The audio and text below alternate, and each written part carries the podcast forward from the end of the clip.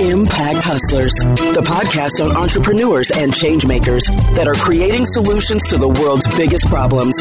Impact Hustlers is brought to you by Fast Forward 2030 and Real Changers. Visit fastforward2030.com to learn how to include the global goals into your business model and realchangers.com to find talent and careers with impact. And this is your host, Maiko Schaffrath.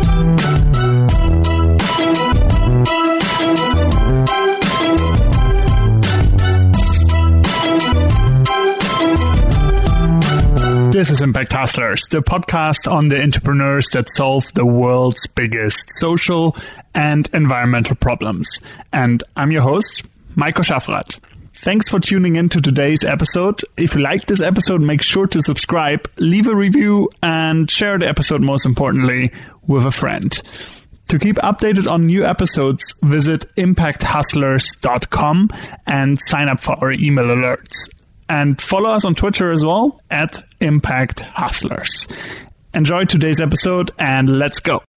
In today's episode, I speak to Aneesh Varma, the founder and CEO of Aire is reinventing the way credit scoring works by creating a fairer and more transparent standard. This enables people that previously lacked the credit history to access credit by sharing information that credit reference agencies usually wouldn't Aire has raised about $23 million in funding from investors such as White Star Capital, Experian Ventures, and Crane VC. So far, the company has scored about $10 billion worth of credit, and it's great to have you on the show, Aneesh. Thanks for having me here. Thanks for joining. So, there is a personal story behind Aire. You started about six and a half years, seven years ago, something like that. And I think a while back before that, you actually experienced the problem you're now solving with Aire yourself. Talk us through. Yeah, so I often joke that behind most startups, you have a, a frustrated founder who's trying to solve his or her own problem out there. It's true for Aire a bit. I mean, I definitely did not come from the world of consumer credit. I got introduced to this problem through my own personal episode, which now is probably 13, 14 years ago when I first moved to the UK that helped me get an appreciation of the problem. But the more I talk to people out there, and you know, over many years, this used to be my little personal fight in the corner with the system. I was like, somebody needs to go fix the system, and I'm going to write angry letters to the government and regulators and banks and politicians. And I mean, I wrote to a lot of people, and this was like a four or five year journey of just highlighting the problem. And a lot of people gave me time and said, that's an important problem. I agree yes, yes, you're right, there is a problem here. But nobody wanted to solve the problem. And that was quite frustrating for me because ultimately, you know, hearing that you're on the right track is useful, but I'm making noise about this because I want this to be solved. And eventually it dawned upon me that the only way to get beyond this is to get on the inside, build a company from the inside out, and try solving the problem, and in doing so, maybe fixing the ecosystem properly was the core of the problem lack of information or even incumbents not really willing to innovate or like what's the core of it? Uh, I mean the way i describe it often is it's like the software layer that's running on the ecosystem if you visualize it that way. It's just like the software is out of date right? And the software has some data pieces to it it has some decisions it has some logic and the whole ecosystem just needed like a software upgrade. It's almost like, you know, the old iPhone made sense when your expectations were different, when you had different data sets and you had different, you know, use cases. But now, if you kind of go back to iOS 1, you'd be pretty frustrated. And that's only 10 years ago. In our space, we're going back 50 years and things kind of have been static. And if you think about you know the lifestyles we live, the world we live in, the data that's available, consumer expectations, the prevalence of instant decision making, the prevalence of consumers wanting an answer now, the desire to have much more personalized outcomes. That's not the same system that existed in the 50s. In the 1950s was a very different world. So somewhere along the way, people forgot to press an upgrade button. And I just feel Aire is saying, okay, look, it's time to press an upgrade button. We're going to go back and do all the hard work from the scratch to rebuild that operating system across the ecosystem and for us, that's really at the heart of our mission because if we do that properly, consumers and lenders or banks both get a better outcome. And that's a pretty powerful win win on both sides, right? So I often describe it, and that's, I think, a way for people to visualize it that it's like a really old piece of device that just happens to be running old software. If you give it an upgrade, sometimes the whole thing changes. There you go. Amazing. So if we dive a bit deeper on that, I've experienced the issue myself actually moving from Germany to the UK and whatever my credit score was in Germany, nobody was interested in that in the UK. So having to build that from scratch and uh, ages until you even get to a point where you can access any uh, credit. I think that's one issue. And it seems like you're really focused on the audience that is worthy of credit, is not a super high risk, but is currently kind of not covered by the current system or not covered properly, right? So banks and lenders should actually be lending to them, but they don't because they don't have the sufficient information, right? So what Aire does, correct me if I'm wrong, but you integrate into vendors, um, basically into the customer experience, where then if somebody would get rejected otherwise, you actually pick it up and say, hey, look, if you give us a bit more information, we can probably even get you a loan. Is that correct? Is that how it works from a customer point of view? Yeah, and I think the heart of it, it talks about this idea that nobody knows more about you than you right? So the idea that you are the best source of knowledge and data about yourself, and also from a legality perspective, you're the best person to unlock it. So we call this first party data. This is the most powerful, the most relevant financial data you can ever get. So we love going to the source, which is the consumer, and say, hey, you're in this situation. Help us understand a bit more about your financial life, your outgoings, your incomings, your choices you're making, financial products you're using, how you're thinking about your profession, your career, all the things that would influence your financial outcomes, your credit outcomes. And that helps us create a much more holistic sort of profile of you as a consumer, obviously with your consent. And we are also mindful about the things we want to be seeing in there to make it fair for everybody. And we've seen that this is actually really relevant across the lending lifecycle. So the use case you talked about, which is helping people who are new to credit or maybe from a new country, massive use case. In fact, that's the use case I got introduced to the problem by. We're also seeing people who are, let's say, self-employed or freelancers or contractors. I mean, their struggles also our solution answers. But even if you go much more downstream, you know, people who have existing lines of credit, one of the things we're finding is as we do this sort of holistic view on them, we're able to detect if they're starting to get into a problem of financial distress, vulnerability, areas which are surprisingly not talked a lot about out there. But by us being able to detect it, it A helps the consumer, but B also helps the lender think about, hey, I might need to get some proactive action here because it's in my interest as a lender and the consumer's interest try to avert the situation so nobody has a default event or sort of going off the cliff as it's called. And that's bad. Nobody likes that outcome. Nobody wants to be in an outcome where debt recovery has started and all that. So we're really finding this as an interesting play across the whole credit life cycle. And you know, we're doing this in the UK. Now we start doing this in the US as well. So taking it to new frontiers. Amazing. So the value proposition for the lenders, I assume, is that they will be able to borrow with similar risk to new types of customers they couldn't access before. Is that pretty much what you're trying to do? Yeah. I mean, the way I describe it, this is like a, a statement we use, which is enable credit stop the debt burden, right? So the two phrases look like they're contradicting each other, but we want the ability for consumers to be able to access credit as a useful tool when needed, but ideally not pushing them over the line into that debt burden, which is the unfortunate side of credit if not managed properly. It's, it's a bit like fire, right? It's so useful to mold metal, you know, build things, but you can also get your fingers burned. And that's not the outcome you want from it. So it's important for a company like ours to find that balance in the way we think about our research, the way we think about our product. For example, we never let our product to be used by sort of the high cost payday lenders, for example. You know, the guys are charging thousands of percents of interest. It's, it's kind of ridiculous, in fact, that they exist. We think that's not only irresponsible for a company like ours to work with, it's also not the right kind of credit product for consumers, period. And it's going to push them over the edge. So that kind of responsibility ultimately should come down to companies. And I think every company needs to step up and make a choice about what it prioritizes profit or people.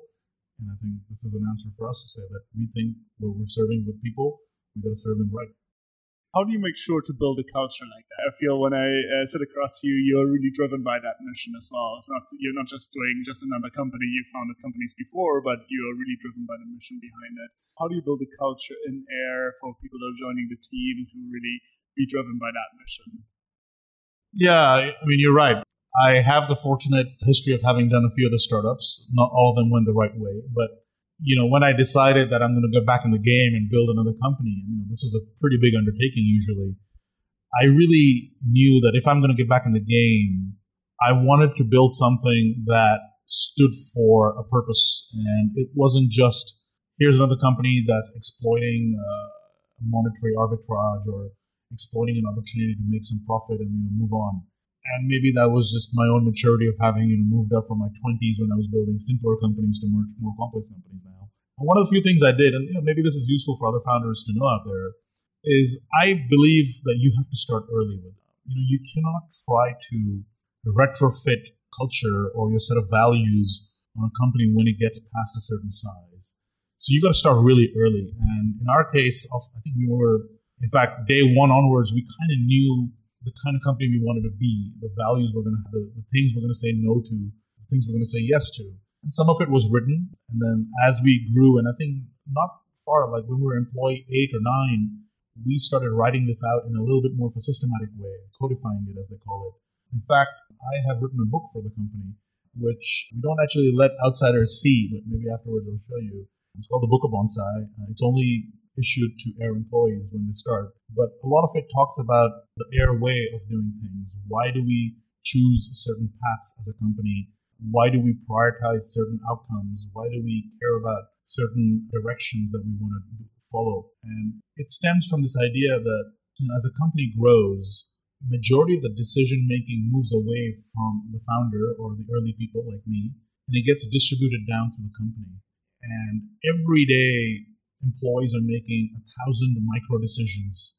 Anything, right? Right from the type of code that's being written or the language on the website, the design of the office, the design of marketing materials, you know, how we communicate a certain message to our own employees, how do we take action against certain choices in the market.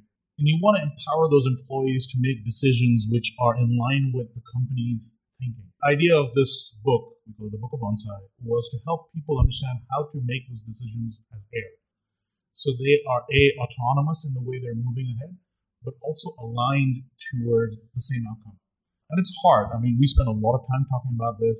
Sometimes people get bored, but I start every board meeting talking about this. And sometimes the board is like, come on, guys, we got to move to the next topic. But that alignment has to go right from the top the board, the investors, all the way down to every single employee. Even when we're hiring employees, you know, our book of bonsai, which talks about our four values, is something we look at in the interview process to see whether this potential candidate who could be very sharp on paper is going to align with our values and is going to be able to respect them and grow with them.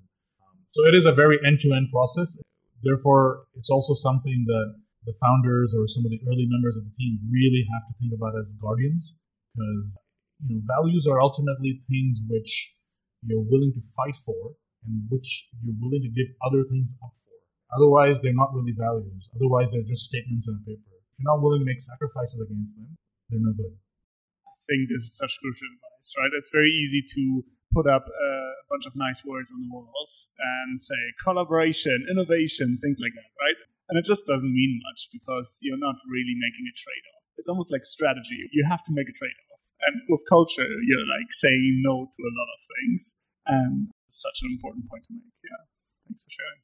Great. You already gave some advice for founders, but let's think a bit about the last six, seven years in your journey of founding Aire to now you have a team of about 30 people, I think, here in the office and have loads of big customers as well. So, what were some of the hardest lessons you had to learn throughout those years? And what would you advise founders that are starting out now to avoid those type of lessons or learn from them? Yeah, so obviously they say that every founder is always learning from every startup, and so you're progressively getting better. So hopefully, being my third, I'm making new mistakes and not the same mistakes again. But I would tell, I think there's two areas which I am quite keen to help others understand. So one, obviously, we just talked about, you know, the values of the culture of the company and why you stand for what you stand for. And the other, I think, is I believe it's important for people to be able to understand the long term outcome.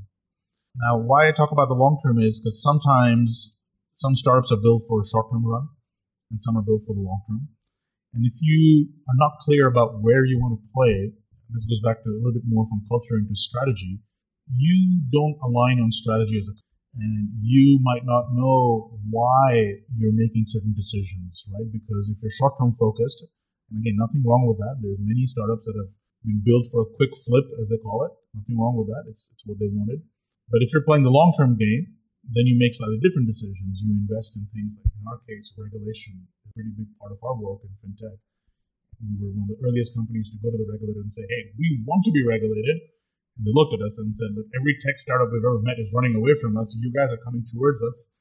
Clearly, you're playing a different game here." But I think also then extends to how you perceive the kind of partnerships you make in the market. When you think about the lenders you work with or the ecosystem that you work with. I mean, I would say one of the mistakes that we kind of made early on, and maybe in retrospect, I should I should have tried to change how we went about this, was the idea that we were maybe a bit too cautious in the early days because we were entering a space which did not have any innovation in there, right? So uh, I remember the regulators used to joke with us that there's three very large companies in our ecosystem, and they're so large that you know us entering as a fourth, it doesn't even make sense. Like there's a, it's almost like the size of the sun versus a small asteroid, right?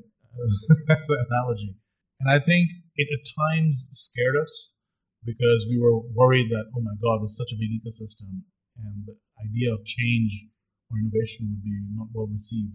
So we kind of went into our shell a bit. And it was okay. We invested back in research. We invested in sort of being very methodical. One of the things, maybe retrospect, I should have done more is help the ecosystem understand Aire early on. And I think that helps you bring people on who understand your purpose and your existence, and they become supporters and advocates. So, you know, maybe we've been a bit guilty of being uh, under the radar, especially for a company that is trying to make change at a big scale. You need to build that community around you. And I've seen other startups who are maybe up against equally big charge, uh, challenges uh, do that in a, in a nicer way. And even if this community isn't immediately creating, let's say, profit or revenue, what they are doing is cheering you on or supporting your mission or ensuring that the ecosystem is bought into why you exist. So something that we've learned the hard way, and I think we're trying to change, doing a lot more public and outward facing stuff. And I think it's been good to see people responding positively to that. Is that also about educating the end users? And because obviously your model relies a lot through actually getting to lenders and integrating with them, and then Aire is not even the main brand that people interact with. They may see it in the process, but are you changing the strategy a bit to focus more even on the end users? Yeah, so you know, we actually, our brand does come through. Every lender that sends any consumer through us, the Aire brand is always visible. It's something we've been very proud of. We never white label. But you're right. To some extent, it does mean that we need to spend more time engaging with consumers, understanding their concerns, understanding how they feel about the ecosystem. And you know, obviously, it happened in the early days, but sometimes you kind of get lost in the process of regulation and security and data. And I think for us, it's really important. You know, we've been acknowledge it and go back to it. Is getting right in front of the consumer at all possible times on a daily basis, understanding and engaging with them. And it's something you know my product teams really brought to the front of their mind as well. And I really appreciate that. I think it's it's the, it's the right thing to do. The other thing is also, and this is a hard one for some people to think about, is how do you think about the journey of your team through this you know process? This is uh, long slog. We've been at it for, like you said, six years. Obviously, you know, we're building a long-term startup, a long-term company. So you got to think about, you know, how is the team scaling up with this? Are they getting coached? Are they getting trained? Um, there's a great phrase out there, which is, you know, what got you here isn't going to get you there, right? So you have to think as well, like, you know, four or five years into the game, you know, some of the things you did, which got you to this point, you need to kind of reset and reboot and then again, in four to five years, you need to reset and reboot for the scaling and the growth. And it's sometimes emotional for people to get attached to the old ways of doing things. But any founder listening to this, you know, be mindful of that. Sometimes you have to take some hard decisions, but you need to understand that you might need to upgrade things or move on. And that can happen across the board. So it's important to acknowledge that. You talked about building a long term company. And I'd love your advice founders that are looking at that. I think a lot of the founders I speak to, they're driven by social impact, but also not necessarily kind of a narrow social enterprise, but really like building a long-term company that will last and have a long-term impact on and be economically and socially sustainable in the lands, right? So after six years, a lot of VCs may be knocking on doors and be like, look, we need an exit. Like we need to, you know, get a return to our LPs. Can you share anything on that? How do you align with investors and with all your stakeholders to be like, look, we're here to build something for the long term, not three years down the line to then do a quick exit. Yeah, it's a good point, right? And I think as founders, one of the responsibilities you have is fundraising. But I also think alongside the responsibility of just raising funds is to help the investors who are looking at you understand the kind of company you're going to be. Not just the financials and the numbers and the product and all the buzzwords, but the way you're making choices. So I talked about the Book of Bonsai, for example. So we do spend time informing potential investors who talk to us about, guys, this is the kind of company we're building. These are the kind of choices we're taking. And, you know, we are looking at this from a long-term perspective. Our aim is to be a single independent large company that's you know, not necessarily having to be acquired, but I think can stand on its own two feet. It's a bold vision. It scares some investors, I'll be honest, and I think that's fine. I think it separates, you know, the kind of people we want to be talking to. And some people get attracted to that idea because they're like, wow, this is interesting. We don't really hear about that in London where people are trying to build the market leader for what it's trying to do, right? There's sadly been a, a wave of companies that got to a certain stage and they've been kind of sold out to the, the closest international buyer. So it'd be nice for UK to start, you know, building global leaders in the sector. We definitely think with Aire, we're pretty original. What we're doing is really well respected in the UK and the US, other parts of the world. So we have a good opportunity. But going further, and I think this is where again, maybe advice to founders is you should really try to understand how your investors work. What is their business model? How do they get paid? How do they get compensated? Because you need to also respect their business model, but align to it. So yes, you'll have some traditional VCs who'll have a 10-year fund. You know, one of the things I ask a lot of them about is, you know, what is your fund structure? Are you allowed to do extensions? Because if you look in the valley, there have been funds which extend out to 15, 16 years, and that gives them more runway whereas Europe traditionally it's not been that. So again, it's a good conversation to have. The other thing is look at other sources of slightly more patient capital. Could be corporate venture companies who have a slightly different landscape on why they're investing. And further yet, there are other funds which tend to invest from an evergreen perspective because they are driven by the mission and they understand it's a 20, 25 year cycle at times. I mean, they're even more patient than I am. so you do have to match your investor profile with the kind of company you're trying to build. But a lot of that starts by being upfront at the very start. It will scare some investors away. I know, and I've been there, but the net benefit is those who are left with you really understand why they're getting in bed with you and why they want to get in, get this thing done.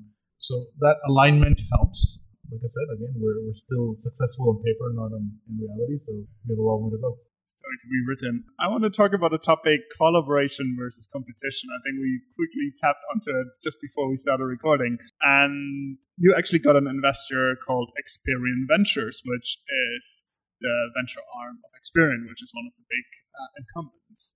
So I think there may be already a hint in terms of collaboration versus competition. But how do you think about that in terms of Aire competing or collaborating with incumbents, but also other companies. At Credit Kudos on here a while ago. There's other companies that are doing similar things. How do you see you as Aire and you as a person collaborating or competing with, with uh, others in the space? Yeah, so you know, people have often described Aire as a category of one company. So we are a bit unusual in that category since what we do, there's not a lot of companies out there that want to do. It's the hard way of doing things. But what that does allow us to do is being our own independent category, we can partner and engage with a lot more companies, right? Because we're not necessarily in their category competing with them. So if you take the traditional bureaus, you know, we've always had a very cordial relationship with them. In many cases, and in just about all cases rather, when we work with a lender or a bank, it doesn't displace the existing bureau, right? We, we're very public to say, look, that is a useful source of data. It's not bad.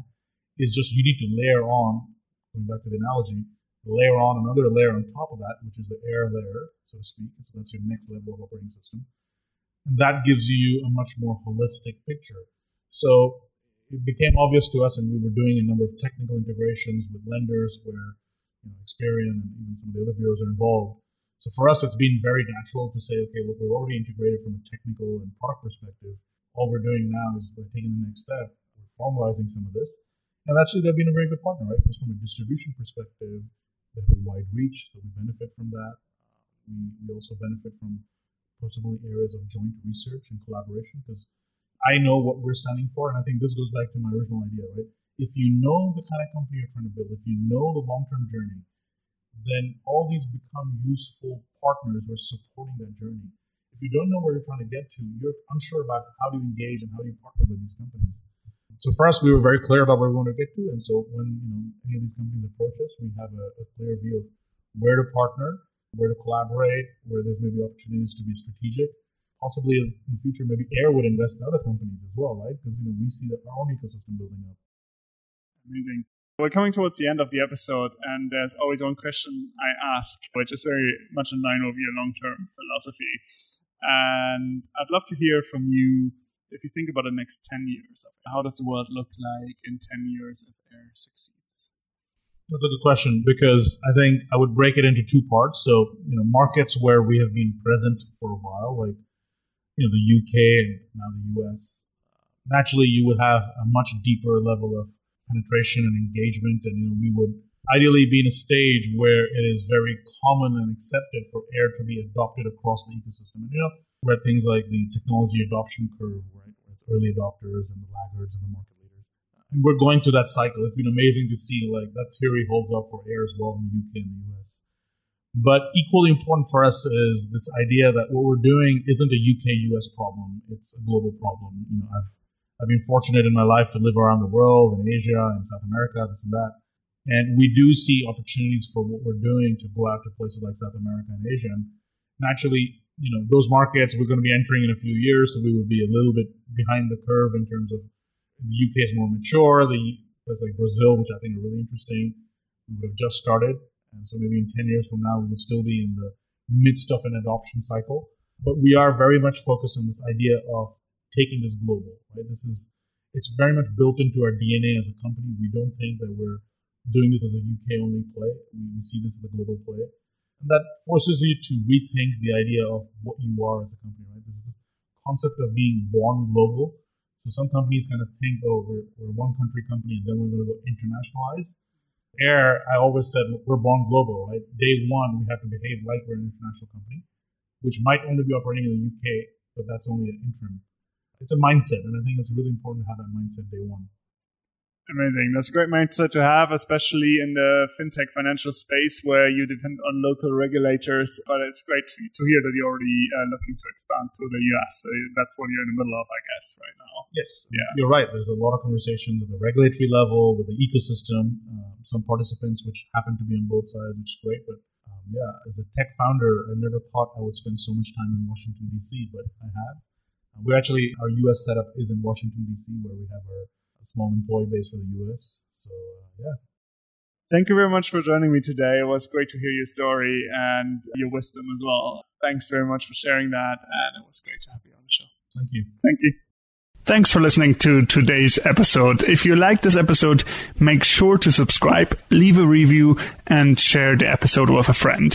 To keep updated on new episodes, visit impacthustlers.com and sign up for our email alerts and also follow us on Twitter at Impact Hustlers. Thanks very much for tuning in and see you next week. This was Impact Hustlers, the podcast on entrepreneurs and changemakers that are creating solutions to the world's biggest problems. Impact Hustlers is brought to you by Fast Forward 2030 and Real Changers. Visit fastforward2030.com to learn how to include the global goals into your business model and realchangers.com to find talent and careers with impact.